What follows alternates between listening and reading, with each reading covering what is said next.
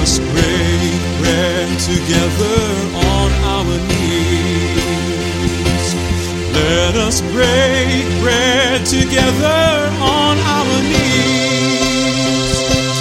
When I fall on my knees with my face to the rising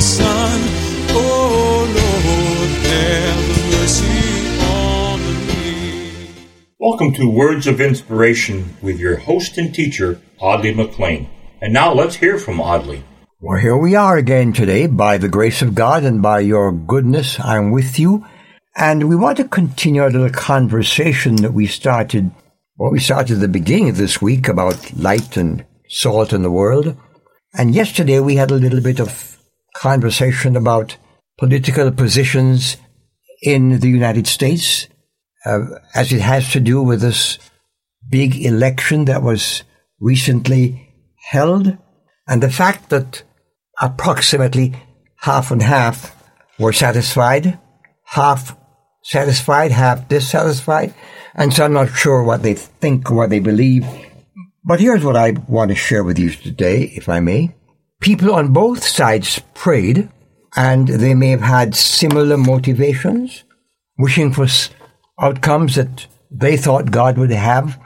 And we really don't always know what God is doing. He doesn't always tell us.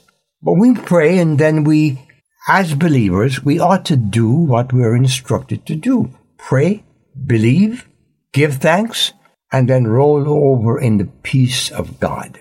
And somebody asked the question, how can my light shine? And James says, do it by good works. The same thing Jesus said in the Sermon on the Mount. And I want to share with you from the Bible what I think your position and mine as members of the family of the Lord Jesus ought to do.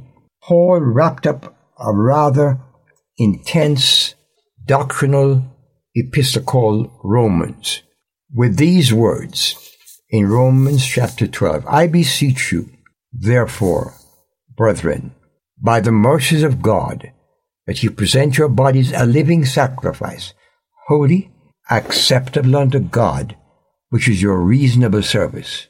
Do not conform to the pattern of this world, but be transformed by the renewing of your mind.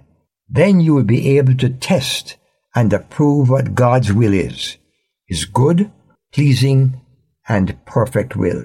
For by the grace given to me, I say to every one of you, do not think of yourselves more highly than you ought to think, but rather think of yourselves with sober judgment, in accordance with the faith God has distributed to each of you. And he goes on to delineate how we are to serve in love.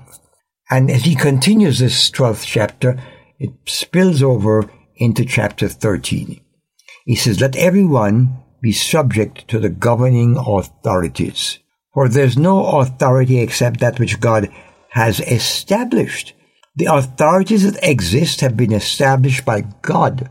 Consequently, whoever rebels against the authority is rebelling against what God has instituted, and those who do so will bring judgment to themselves.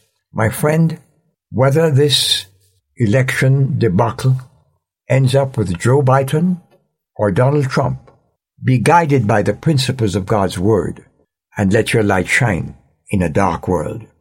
And America is part of that dark, dark world. May God make you a beacon for His glory.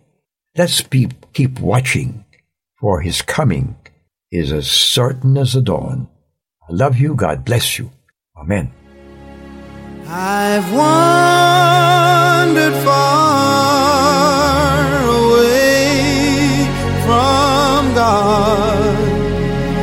Now I'm coming home. Words of Inspiration with Audley McLean is a ministry of Harvest International. You may write to Audley at Harvest International, Post Office Box 6690, Ocala, Florida 34478.